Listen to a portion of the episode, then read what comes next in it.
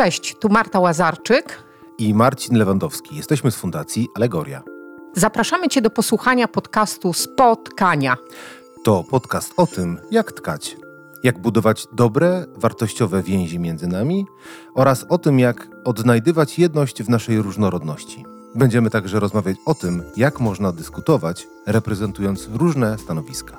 Jest to podcast, który prowadzimy zarówno my, jak i zaproszeni do współpracy przyjaciele Alegorii. Zapraszamy do posłuchania. Dzień dobry, witamy Was serdecznie w kolejnym odcinku naszych mitologii. Jest ze mną Marta i Marcin. Cześć, dzień dobry. Cześć, witajcie. To, do czego Was dziś zaprosimy, to do takiej podróży mentalnej przez stereotyp związany z tym, że miejsce kobiety jest w domu, przy dzieciach i przy garach. Na pewno każdy z nas kiedyś to sformułowanie słyszał i chcemy dzisiaj się mu przyjrzeć, co nam to robi w naszych rodzinach, jeżeli rzeczywiście taki układ występuje, czy on nam służy i jakie mogą być jego konsekwencje, i te pozytywne, i te negatywne, ale też być może dotkniemy tego, czy to w ogóle nadal jest pewien stereotyp i czy to nadal funkcjonuje. Ostatnio już rozmawialiśmy o tym, e, że 99% osób, które biorą urlop macierzyński i zajmują się dziećmi przez pierwsze pół roku bądź nawet rok ich życia, to kobiety. Tak to wygląda w statystyce naszego kraju. I rozmawialiśmy tu wcześniej, przygotowując się do tego odcinka, o tym, jakie są konsekwencje tego, że właśnie tak to wygląda. I też, czy może to ma związek z tym, że mamy wiele sfeminizowanych zawodów, że wśród nauczycieli, że większość nauczycieli stanowią kobiety, że to częściej kobiety zajmują się osobami starszymi, czy też właśnie dziećmi w domach. Mm że częściej kobiety reprezentują różne zawody opiekuńcze. Wśród pielęgniarek również mamy więcej kobiet, wśród opiekunek w przedszkolach tak samo. Co nam to robi? Tu Was zaproszę do tego, żeby na gorąco podzielić się tym, co pierwszego przychodzi Wam do głowy, jak myślicie sobie o tym, że mamy wśród różnych zawodów opiekuńczych większość kobiet. Co nam to robi? Ja trochę odwołam się chyba do mojego doświadczenia e, bycia e, nauczycielką przez pewien czas, potem dyrektorką szkoły. I na przykład do takiego mojego zderzenia trochę, że kiedy zostałam dyrektorem, mając lat 30, więc no stosunkowo e, w młodym wieku, to ba bardzo miło powitało mnie grono dyrektorskie.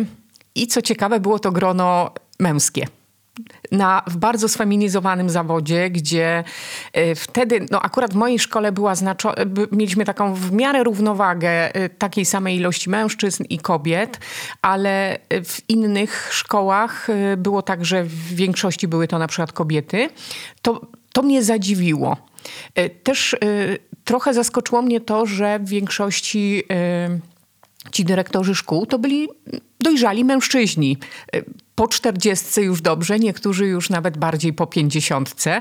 Y, I y, troch, trochę mm, miałam wtedy takie poczucie, że jakby jestem z jakiegoś innego świata i z jednej strony świata trochę e, takiego kobiecego, żeńskiego spojrzenia, a jeszcze dodatkowo tutaj była taka no, przepaść, spo, spora różnica wieku, która, no nie wiem, w, z, moją, mm, z moją kulturą e, wychowania, z, której wysz, z którą wyszłam w domu, e, z domu, e, było w niej dużo takiego przekonania, że oto E, ci mężczyźni mający 50 y, lat, będący nieco przed emeryturą, e, są mądrzejsi ode mnie na przykład. Oczywiście oni mieli więcej doświadczenia. Ja często zresztą, zresztą z niego korzystałam i było sporo takich ciepłych, serdecznych relacji i sytuacji, kiedy oni mnie bardzo wspierali.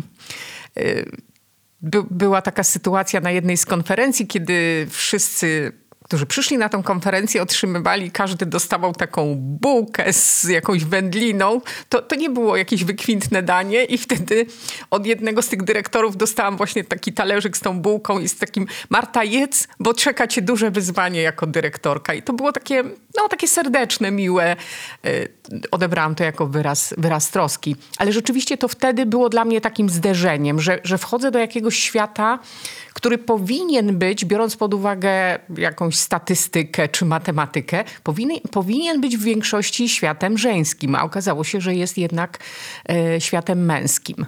Mhm. Że jest to taki podział trochę, no nie? Że nauczycielki to kobiety, ale dyrektorzy to mężczyźni. To mężczyźni, chociaż mhm. dzisiaj e, jak sobie prześledzę te stanowiska dyrektorskie akurat w szkołach e, e, naszego miasta, to dominują jednak kobiety, więc przez te 20-30 lat sporo się zmieniło. No właśnie, kiedy ja sobie tak myślę o sfeminizowaniu pewnych zawodów albo zmaskulinizowaniu e, innych, to e, jakby ja osobiście dostrzegam chyba coraz większą wolność ludzi, którzy dzisiaj wybierają pewne zawody.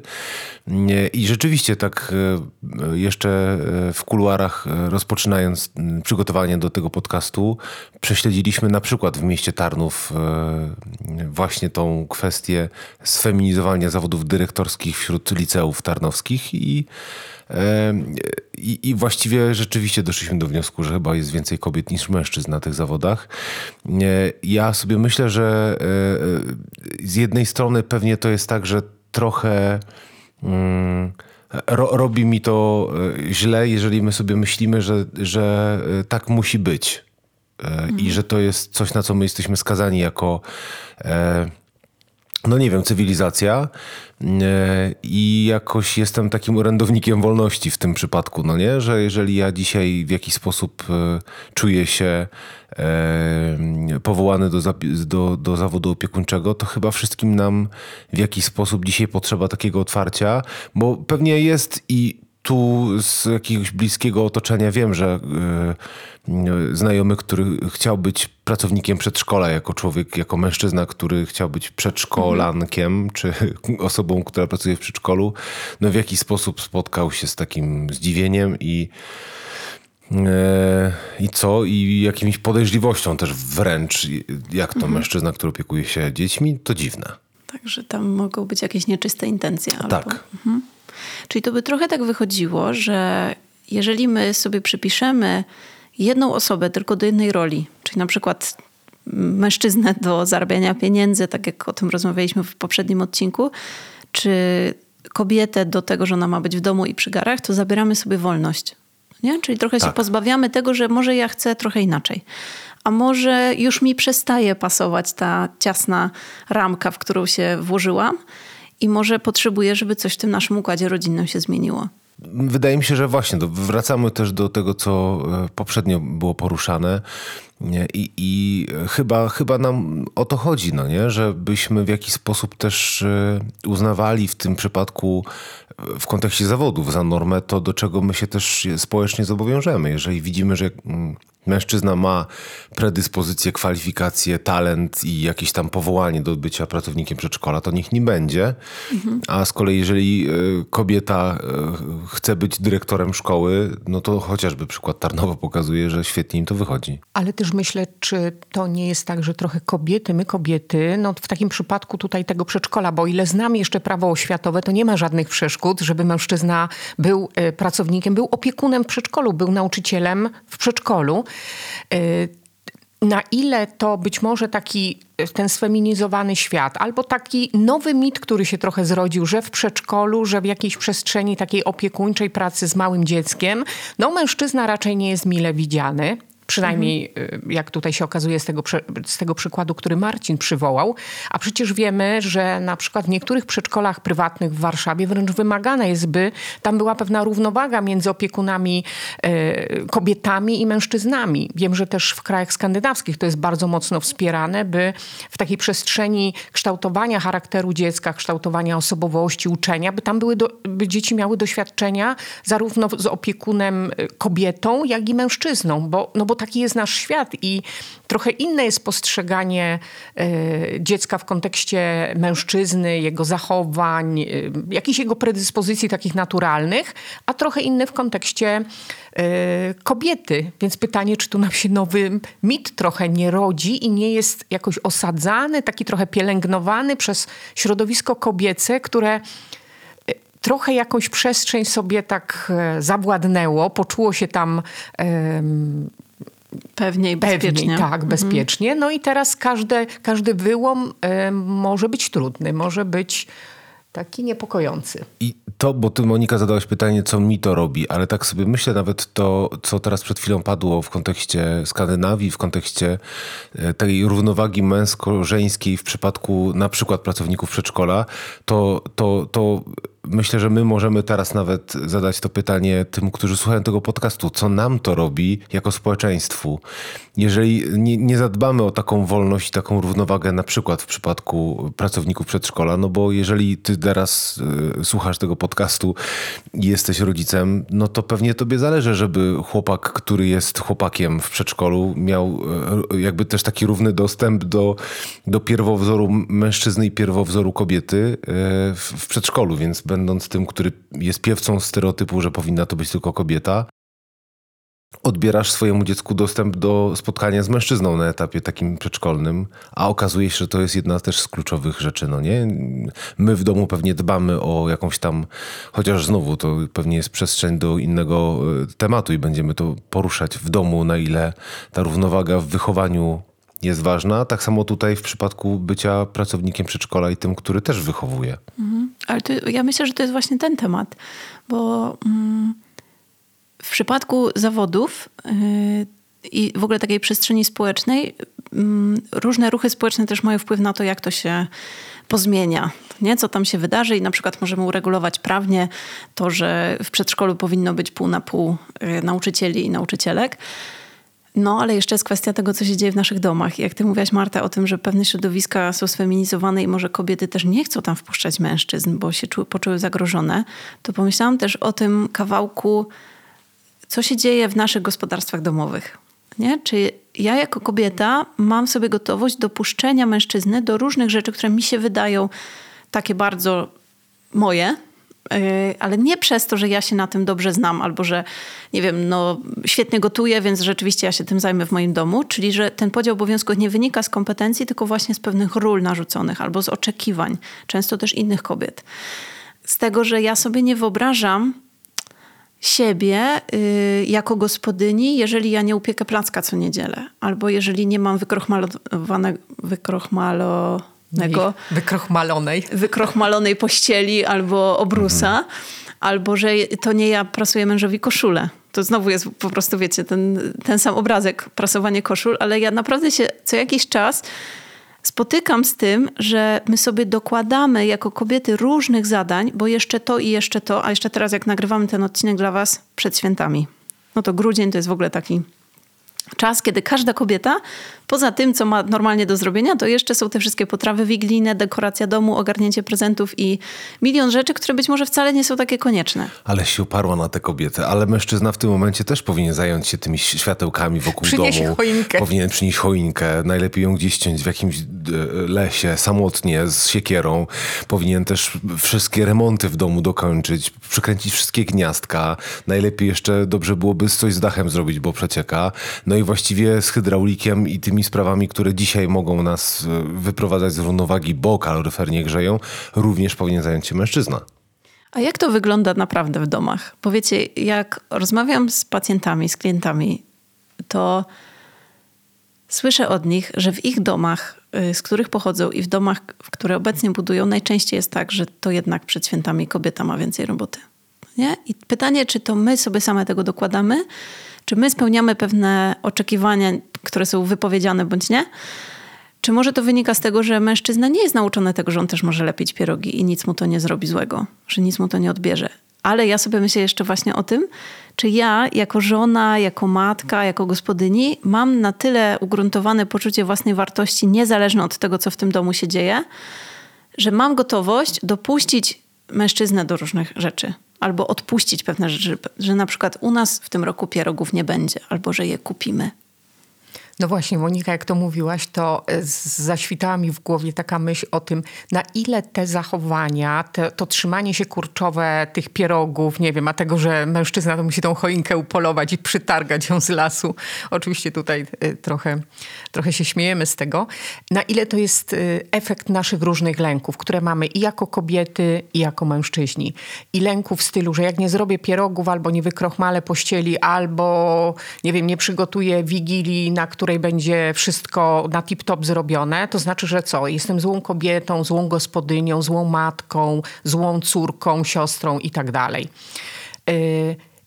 Ja ostatnio usłyszałam taką opowieść kobiety, która e, z dwójką małych dzieci, która mówi, że mimo, że jej bliscy mieszkają tuż za płotem na sąsiedniej, w sąsiednim domu, ona nie może liczyć na to, że e, po prostu na chwilę ją odciążą e, w opiece nad dziećmi i jakieś wyjście, nie wiem, do fryzjera, czy jakiś, tak sobie wyobrażam, taki czas. Do lekarza nawet nie wiem, wypicia spokojnie herbaty bez dzieci. Mamo, mamo, bo coś tam potrzebują.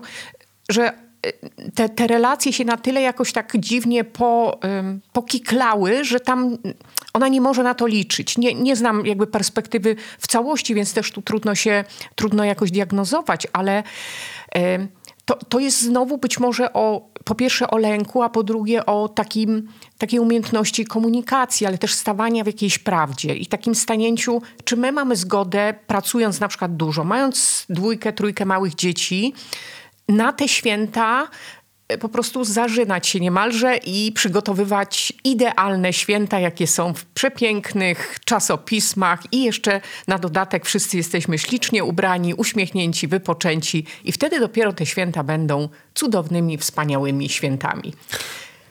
Wiecie, bo ja, żeby to nie zabrzmiało patetycznie, a może właśnie chcę, żeby przy okazji świąt tak zabrzmiało, bo tu chodzi o miłość, no nie? Mhm. Tak mi się wydaje, że jeżeli ja mam... E, no też odwagę do tego, żeby pokazać serce y, y, swojej żonie, albo żona ma odwagę do tego, żeby pokazać serce swojemu mężowi i, i, i jedno drugiemu powie, wiesz co, no jakby nigdy w domu nie ogarniałem hydrauliki i w tym domu również tego nie, nie, nie, nie, nie umie zrobić, no nie? I, i, I może wezwijmy hydraulika, no nie? A ona może powiedzieć mężu, no ale ja tak naprawdę też jakby, przyznam ci szczerze, z pierogami jakoś nie bardzo no to może znajdziemy... Że nawet ich wcale nie lubię.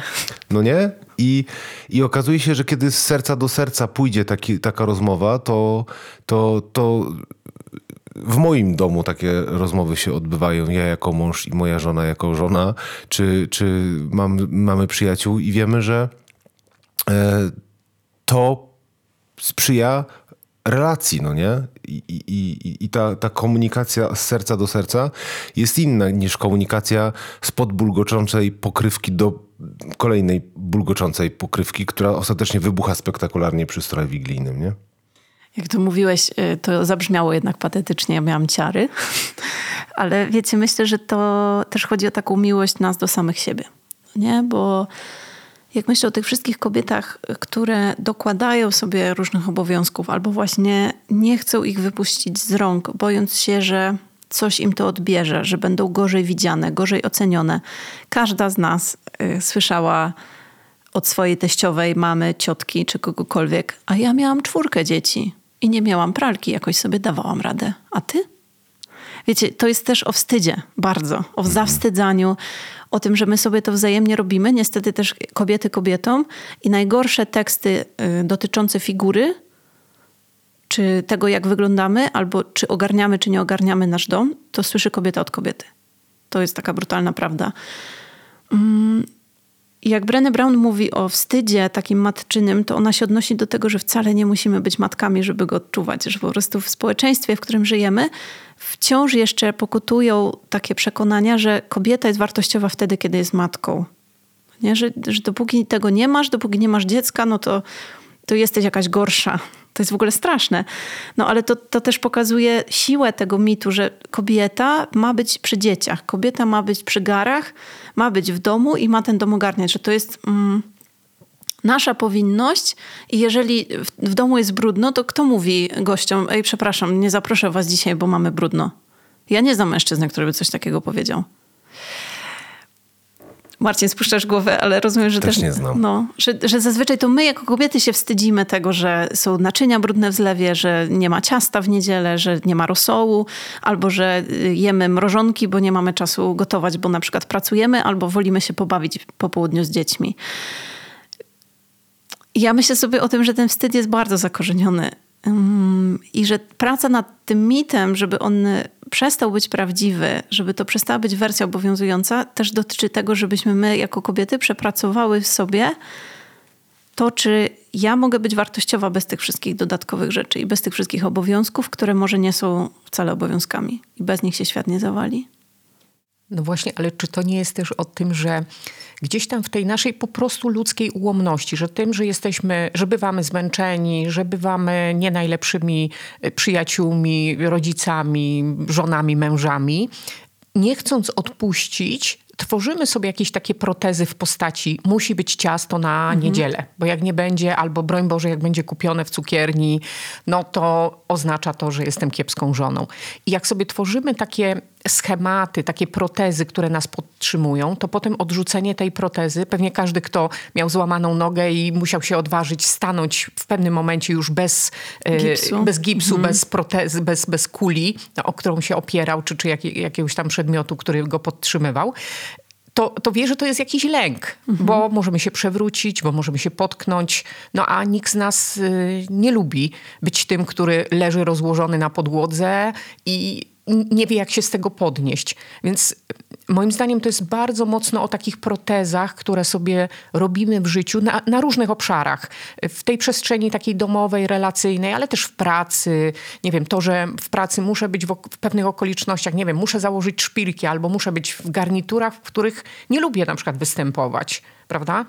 Albo muszę spełniać jakieś normy. Ja tu, broń Boże, nie jestem przeciwko pewnym normom społecznym, które e, uważam, że są też wyrazem jakiegoś szacunku, wyrazem e, też dbałości o inne osoby, ale jeśli tego jest zbyt dużo, jeśli to bardzo mocno nas obciąża, wręcz e, powoduje, że my w tym wstydzie, o którym ty Moniko mówiłaś, tak, tak mocno się osadzamy i z każdej strony czujemy to takie spojrzenie, czy mamy równo obrus rozłożony, czy nie wiem, dzieci są super doskonałe i, i wierszyk w przedszkolu Czysto powiedziały ubrane. świetnie, właśnie, i czy czapeczkę mają odpowiednią do temperatury na zewnątrz, to, to odbieramy sobie jakieś, jako, jakieś czucie. Tego sami powodujemy, że przestajemy czuć życie odbieramy sobie jakiś, jakiś taki zmysł przyjmowania w tym życiu nie tylko takich rzeczy, kiedy mnie chwalą, kiedy jest fajnie, kiedy odnoszę sukces, ale też takich, kiedy się zmagam z jakimiś, no właśnie, z poczuciem niepokoju, lęku, niewiadomą, nie wiem, może z poczuciem wstydu, albo z poczuciem tego, że jestem zaproszona do jakichś działań, które nie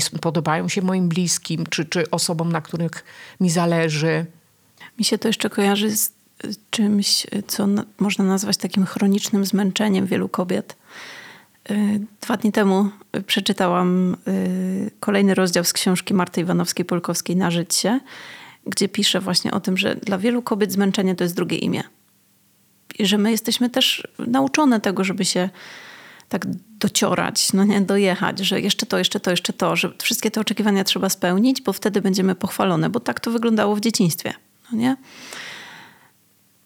I być może warto zrobić taką stopklatkę i zapytać siebie właśnie, szczególnie przed świętami, czy, czy gdzieś e, wtedy, kiedy słuchacie tego odcinka, czy ja naprawdę muszę wszystkie te rzeczy robić i co mi to zabiera, bo może właśnie mi to zabiera ten smak życia, że ja już nie mam przestrzeni na czucie, bo jestem tak bardzo w tym gorsecie różnych obowiązków, oczekiwań, różnych zadań, że już tam nie ma miejsca na mnie.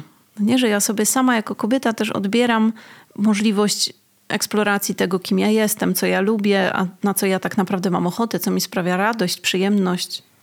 Wiecie, my rozprawiamy się z mitem, który brzmi: miejsce kobiety jest w domu, przy dzieciach i garach. W takim razie, gdzie jest me, e, miejsce mężczyzny? Ja pytam. No nie? I, no, e... powiedzieliśmy sobie w ostatnim odcinku, że mężczyzna wychodzi, poluje, zarabia pieniądze. No właśnie, więc taki link chcę zrobić do poprzedniego odcinka, e, żeby w jakiś sposób też z tym się zmierzyć, no nie? że to w dużej mierze e, wspólne opowiadanie o swoich wzajemnych wstydach i wspólne komunikowanie się takie e, serca do serca, właśnie to, co przed chwilą mówiłem, jest tym, co pozwoli się rozprawić z kolei z tym mitem o, mhm. o kobiecości, bo wydaje mi się i też w sumie mogę powiedzieć, że pewnie mam takie doświadczenie, że w, z, z, tym mitem bardzo może pomóc rozprawić się kobiecie mężczyzna, który ją w tym wesprze, tak? I, I sam ściągnie z niej te e, ciężary, które ona sobie na siebie nakłada. I vice versa z mężczyzny ten ciężar, że to on ma zarobić tylko pieniądze na dom, utrzymać dom i po prostu ma się zatyrać, ale w tym domu mają być różne rzeczy, które no, są konsekwencją zarabianych pieniędzy. Tu bardzo wspierająca może być żona, która e, no właśnie w tej takiej czułej rozmowie z serca do serca, gdzie no, wspólnie w tej rozmowie się zgodzimy na pewne, nie wiem, być może ograniczenia za cenę tego, że wieczorem mamy jeszcze siłę ze sobą pogadać. Brené Brown pisze o zbrojach, no nie? I pytanie, na ile my w związkach często zakładamy trochę zbroję, chcąc się ochronić, e, i w, I w tym momencie trochę kobieta w tym utyraniu, umęczeniu yy, i, i, brzmią w mojej głowie takie słowa różnych kobiet, które mówią, ja się dzisiaj dla was tyle utyrałam, nanosiłam się do siaty, tyle się umęczyłam, a w tym tyle momencie... lat życia ci poświęciłam, a ty teraz taki niewdzięczny. A w twojej głowie się rodzi, mogłaś tego nie robić bo to są też takie długi, których nie da się spłacić. No nie? Bo ja wcale nie prosiłam moich rodziców, żeby oni te długi, yy, znaczy nie prosiłam ich wcale o to, żeby aż tak się poświęcali. No i to jest też, wiecie, pewna forma mm, władzy i nawet manipulacji, którą możemy wobec siebie stosować. A to wiem, że już wchodzę głęboko. To na kolejny odcinek. Tak, za to ja cię Marcin chciałam zapytać o twoje doświadczenia czy masz takie doświadczenia, kiedy byłeś ty w tej roli właśnie przy garach i przy dzieciach? Bo ostatnio wspominałeś, że był taki czas. Y, I też y, czy spotkałeś się z takim albo zawstydzaniem ciebie w tej roli opiekuna dzieci, albo na przykład właśnie jakimś niebywałym docenieniem, że wow, że mężczyzna, że idzie na spacer z wózkiem? I to, i to, w sensie takim, że z jednej strony widziałem takie nadmierne ucieszenie się tym, że mężczyzna jest z dziećmi, bo, bo rzeczywiście tutaj w poprzednim e, odcinku opowiadałem, że miałem tą okazję bycia kilka ładnych miesięcy z naszym pierwszym dzieckiem, mm, e, podczas gdy żona wróciła do e, pracy, a z drugiej, no rzeczywiście stało się tak, że ja jak to młodzież mówi, nie ogarniam za bardzo kolorów i, i po prostu to dziecko zdarzyło mi się ubrać w czasami w różne kolory albo nie założyć mu czapeczki równo. I, yy, i to było takie... Yy, no nie wiem, no pewnie yy, postępowanie wobec mnie, które mnie zawstydzało, tak już dzisiaj sobie umiem to nazwać, no nie, ale sobie pomyślałem, no tak, no nie ogarnąłem. Ale co usłyszałeś? No właśnie, że jest albo za zimno, albo za ciepło, w zależności kogo spotkałem, no i że to dziecko powinno mieć albo nie mieć tej czapeczki mhm. rzeczonej, no nie? I, I ja sobie wtedy myślałem, no właściwie to ja wiem, że wyszedłem z tego domu i moja żona wiedziałaby i wspólnie mamy tą linię, że jakby e, nie powinno mieć czapeczki. No ale mimo wszystko, usłyszawszy to od innej kobiety, no czułem ten brak kompetencji teoretycznie. Chociaż potem sobie sam musiałem uzmysłowić, że nie, właśnie, że mam potrafię. Ale to jest trudne i z tym się spotykałem, no nie? Że, że w jaki sposób to, w jaki sposób ubrałem dziecko w zależności od pogody, w jaki sposób też oceniało moje umiejętności ojcowskie. No nie? Myślę, że ta czapeczka to jest w ogóle taki symbol pewien. Y, ja wiele razy słyszałam, gdzie to dziecko ma czapeczkę, chociaż było prawie 30 stopni i nie chodziło o czapeczkę z daszkiem, czy jakiś kapelusik od słońca, tylko taką czapeczkę, żeby za zimno mu nie było. I to jest pewien taki symbol tego, że my też mm, trochę wtrącamy się nieraz w to wychowanie innych dzieci. Czytałam kiedyś takie y, opracowanie badawcze dotyczące tego, że być może to wynika z tego, że dawniej w tych kulturach plemiennych wszyscy wychowywali dzieci, że dzieci były pewnym dobrem wspólnym i każdy czuł się za nie tak samo odpowiedzialny. I stąd być może to wynika, że my tak, jak widzimy czyjeś dziecko, to zaraz myślimy o tym, że trzeba by je zaopiekować, że może ono potrzebuje czegoś, może trzeba mu pomóc, może tutaj coś mu damy, y, poczęstujemy czymś, albo weźmiemy za rękę, albo pomożemy na placu zabaw, żeby przeszło przez jakąś przeszkodę. I że to trochę może z tego wynikać, z takiej wspólnej odpowiedzialności, że to kiedyś cała wioska rzeczywiście te dzieci wychowywała. A z drugiej strony, no to płynie z tego też y, bardzo wiele takich przykrych komentarzy. I tu y, coś, co mam w sercu, naprawdę. To jest jeden z ważniejszych cytatów w moim życiu, bądź zmianą, którą chcesz zobaczyć.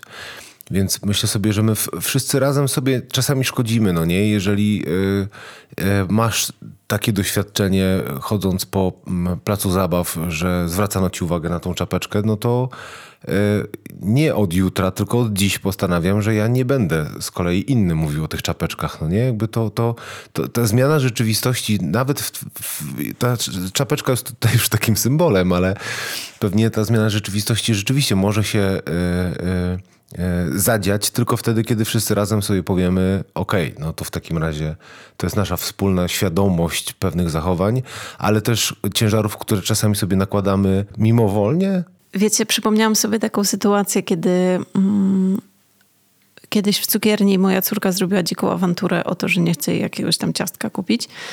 Miała wtedy ze dwa czy trzy lata. I to poczucie wstydu, że ty Ojej. nie ogarniasz tego dziecka. Oczywiście, że taką coś, matką. Tak, znacie coś... tą reklamę, gdzie matka się rzuca wtedy jak syn w sklepie. Kocham tą reklamę. Yy, bierze jakąś paczkę, nie wiem, chipsów czy czegoś chce, matka wzrokiem, nie, nie, synu.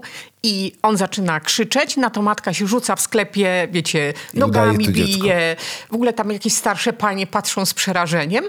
I dziecko zastyga w bezruchu, patrzy, młodsze siedzące w wózku to z takim uśmiechem, wow, ale ta nasza mama jest fajna. Słuchajcie, no reklama, która po prostu no, podbija moje no, serce. To ja jej nie widziałam. Za to, to, czego ja wtedy doświadczyłam, to tego, że y, w tej cukierni też były inne kobiety i jedna z nich na mnie popatrzyła i powiedziała, rozumiem. Wiecie, to o. było takie ważne i tak bardzo wspierające w, tam, mhm. w tamtym momencie, i wiem, że wiele kobiet w takich momentach jest bardzo surowo ocenianych i krytykowanych. I są takie komentarze: O, co to tak nie ogarnia, no nie? Albo że nie jak ona wychowała dziecku. to dziecko, nie kupi dziecku, żałuje temu dziecku.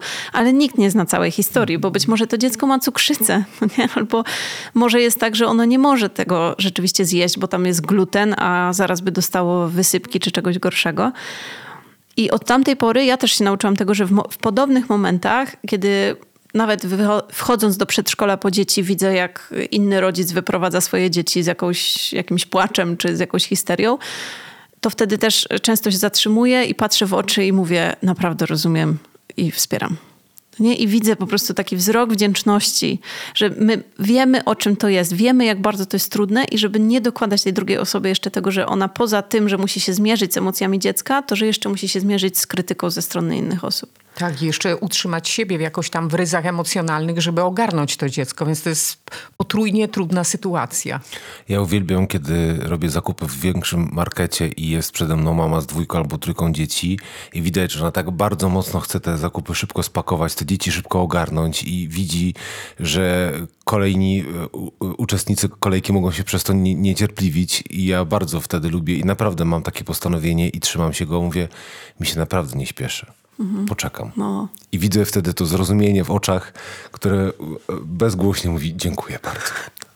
Tak, bo wiecie, tak podsumowując też to, o czym dziś rozmawiamy, to mm, po pierwsze to jest tak, że my sobie sami ten mit wkładamy też, no nie? I ja bym bardzo tu podkreślała, żeby przemyśleć sobie po tym odcinku, na ile my go utrzymujemy i czy on nam rzeczywiście służy, bo to może być tak, że ja jako kobieta potrzebuję też z tego domu wyjść.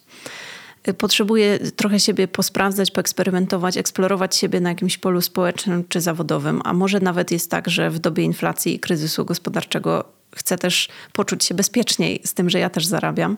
Może być tak, że mężczyzna ma wielką ochotę być bardziej w relacji z dziećmi albo być e, bardziej zaangażowany w dom i w to, co w tym domu się dzieje ale się wstydzi, ale się boi tego, co inni powiedzą, albo co jego żona powie, więc to jest też taka ważna. No, to jest też o tej czułości i o tej takiej szczerej rozmowie, ale też to, co nam dziś wyszło, to to, żebyśmy my wzajemnie jako społeczeństwo się też wspierali w tych zmianach.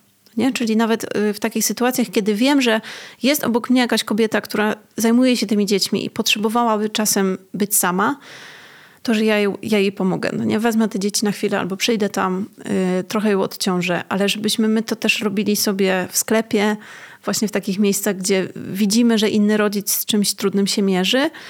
Albo kiedy słyszymy, że w naszej obecności jakaś kobieta czy jakiś mężczyzna krytykuje inną kobietę, że tego czy tamtego nie zrobiła w domu. No nie? Albo że przecież ja miałam czwórkę dzieci, nie miałam pralki, dałam radę mamy teraz całkiem inne czasy. No nie? Ja wiem, że 30 lat temu mało kto miał czas, o ile ktokolwiek, na czytanie dzieciom bajek, a dzisiaj od nas jako od rodziców się tego wymaga wręcz. No nie? Jak nie czytasz codziennie dzieciom bajek, to jesteś kimś gorszym. No, widzisz Marcin? Wy tego nie widzicie, ale Marcin tutaj teraz przewraca oczami i być może robi rachunek sumienia, yy, kiedy ostatnio czytał swoim dzieciom. Nie no, śmieje się, Jego ale... Dzieci już same czytają. Uf, to, na masz wolne szczęście wieczory. Tak. Ale O tak, mam bardzo wolne wieczory. Tak, więc cho- chodzi generalnie o to, żebyśmy też my się wspierali i żeby widzieć, że te stereotypy to są pewne protezy i jakby ich odrzucenie też będzie momentem większej słabości czy większej wrażliwości. Ale żyjemy w takiej kulturze, miejscu, y, kraju, w którym y, da się usłyszeć, i, ale chcę to też obronić, że, y, bo to się mieści trochę w tym micie, kobiety bądźcie poddane swoim mężom. Co my z Mhm. tym zrobimy? O nie. Ale żeś wytoczył działo na koniec. No, ja myślałam, że już tu gładziutko sobie nie, zakończymy odcinek. Nie pozwolę na to. Jakby ja te, takie rzeczy słyszę, myślę, że tutaj będą nas słuchać nasi y, słuchacze, y, współrozmówcy, mam nadzieję też ostatecznie, to no nie ukrywajmy, żyjemy w takim państwie, w takim kraju, w takiej kulturze, w którym mamy taki trochę dokładający do tego stereotypu cytat y, z Pisma Świętego, w, żyjemy w kraju katolickim, żony bądźcie podane swoim mężom. No to ja miałam długą drogę od tego cytatu, od tego fragmentu. Oczywiście buntu na początku, bo jak to być poddaną, ale potem no fakt y, tutaj, że Słowo Boże jest dla mnie bardzo, bardzo ważne i, i, też to, to, że czytam je codziennie, medytuję nim, y, poprowadziło mnie w tą dalszą część, której, którą już rzadziej się cytuje, o tym, że bądźcie poddane swoim mężom, jak y, Chrystus swojemu Kościołowi.